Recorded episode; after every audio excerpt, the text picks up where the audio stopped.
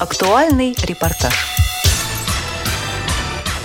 4 декабря Государственная Дума в третьем чтении приняла закон о федеральном бюджете на 2016 год. Все плюсы и минусы этого закона по отношению к людям с инвалидностью комментирует депутат Государственной Думы, вице-президент Всероссийского общества слепых Олег Николаевич Смолин. 4 декабря 2015 года Государственная Дума в третьем чтении приняла закон о федеральном бюджете на 2016 год.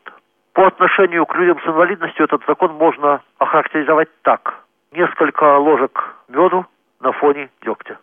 Начнем с меда. Депутаты, представляющие интересы инвалидов в парламенте, не дремали и делали, что могли для того, чтобы этот бюджет был по возможности лоялен к нашему брату. Как обычно, Владимир Сергеевич Шивцев работал через Комитет по труду и фракцию «Единая Россия», а ваш покорный слуга, соответственно, через Минфин и Комитет по бюджету. В итоге, на фоне того, что практически все социальные расходы в бюджете режут, нам удалось на 2016 год сохранить финансирование наших революционных центров на уровне 2015 года. И на уровне 2015 же года сохранить субсидии общероссийским общественным организациям инвалидов. Могу сказать, что это некоторое достижение, потому что когда летом я обращался к первому заму Министерства финансов Татьяне Геннадьевне Нестеренко с просьбой сохранить или проиндексировать, комментарий был такой. Олег, проиндексировать, хоть бы сохранить. Действительно сохранить удалось. Добавлю к этому, что работая с тем же Минфином и Минпечатью, мы смогли увеличить финансирования выпуска литературы для слепых на примерно 5 миллионов рублей в следующем году. Что называется мелочь, но очень редкая, потому что увеличение расходов – это, конечно, для бюджета 2016 года удивительно. Прибавлю к этому, что в результате работы профильного министерства и нашей вместе с ним удалось сохранить и даже увеличить финансирование программы «Доступная среда».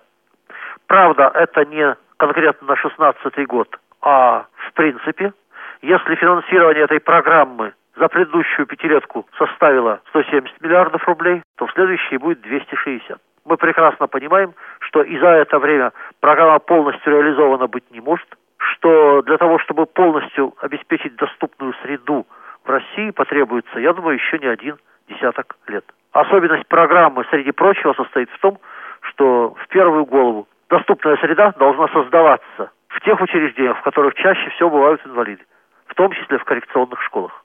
Теперь по поводу дегтя. Он относится не к инвалидам персонально, но большинству социальных групп. Я напомню, в следующем году предполагается индексировать пенсии работающим лишь на 4%. Представлены соответствующие нормы закона. Если учесть, что в этом году по официальным данным счетной палаты цены вырастут на 13%, а по данным экспертов цены на товары первой необходимости вырастут на 20-25%, то в качестве пенсионеров инвалиды в следующем году станут беднее от 9 до 20%, в зависимости от того, как считать, средний рост цен или рост цен на товары первой необходимости. Что же касается работающих пенсионеров, то инвалиды, как и все работающие пенсионеры, в следующем году индексации не получат вовсе. Попытка депутатов Думы отделить работающих инвалидов от других работающих пенсионеров и проиндексировать пенсию хотя бы на те же 4%, закончилось ничем. Хотя, с моей точки зрения, здесь ситуация действительно особая. Учитывая, что у большинства наших людей заработная плата низкая, если мы допустим, что разница в пенсиях у работающих и неработающих будет значительная, тем самым мы будем дестимулировать людей работать на наших предприятиях. Конечно, это неправильно. Кто от этого выиграет? Никто.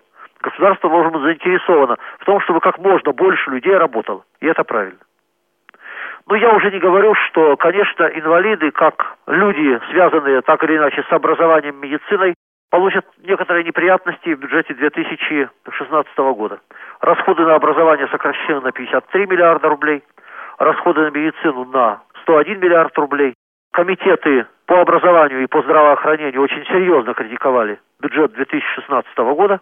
В итоге он был принят голосами фракции «Единая Россия». Все другие оппозиционные фракции бюджет не поддержали. Остается некоторый шанс, что доходы бюджета в 2016 году окажутся несколько выше, чем запланировано.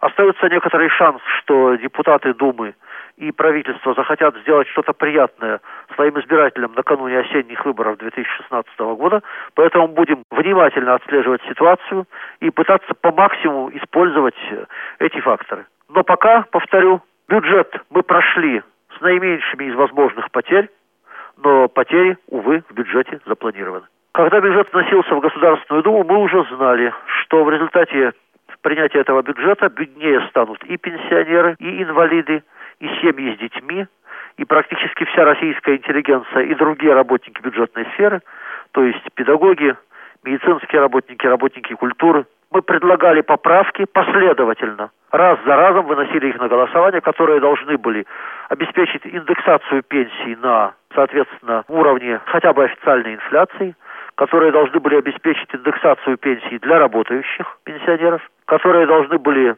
обеспечить, соответственно, повышение, точнее сказать, не понижение заработной платы работникам бюджетной сферы, но эти поправки отклонялись по мотивам, что в России отсутствуют деньги.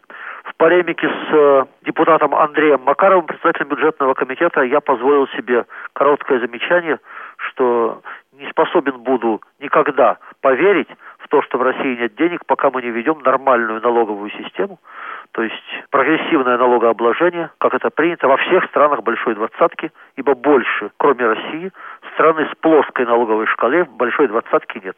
Плоская налоговая шкала – это признак неразвитости капитализма, а прогрессивная налоговая шкала – это признак того, что он приобретает некоторый социальный характер. Закон о федеральном бюджете на 2016 год комментировал депутат Государственной Думы Олег Николаевич Смолин. Программу подготовили Дарья Ефремова и Игорь Роговских. Всего доброго и до встречи на Радио ВОЗ.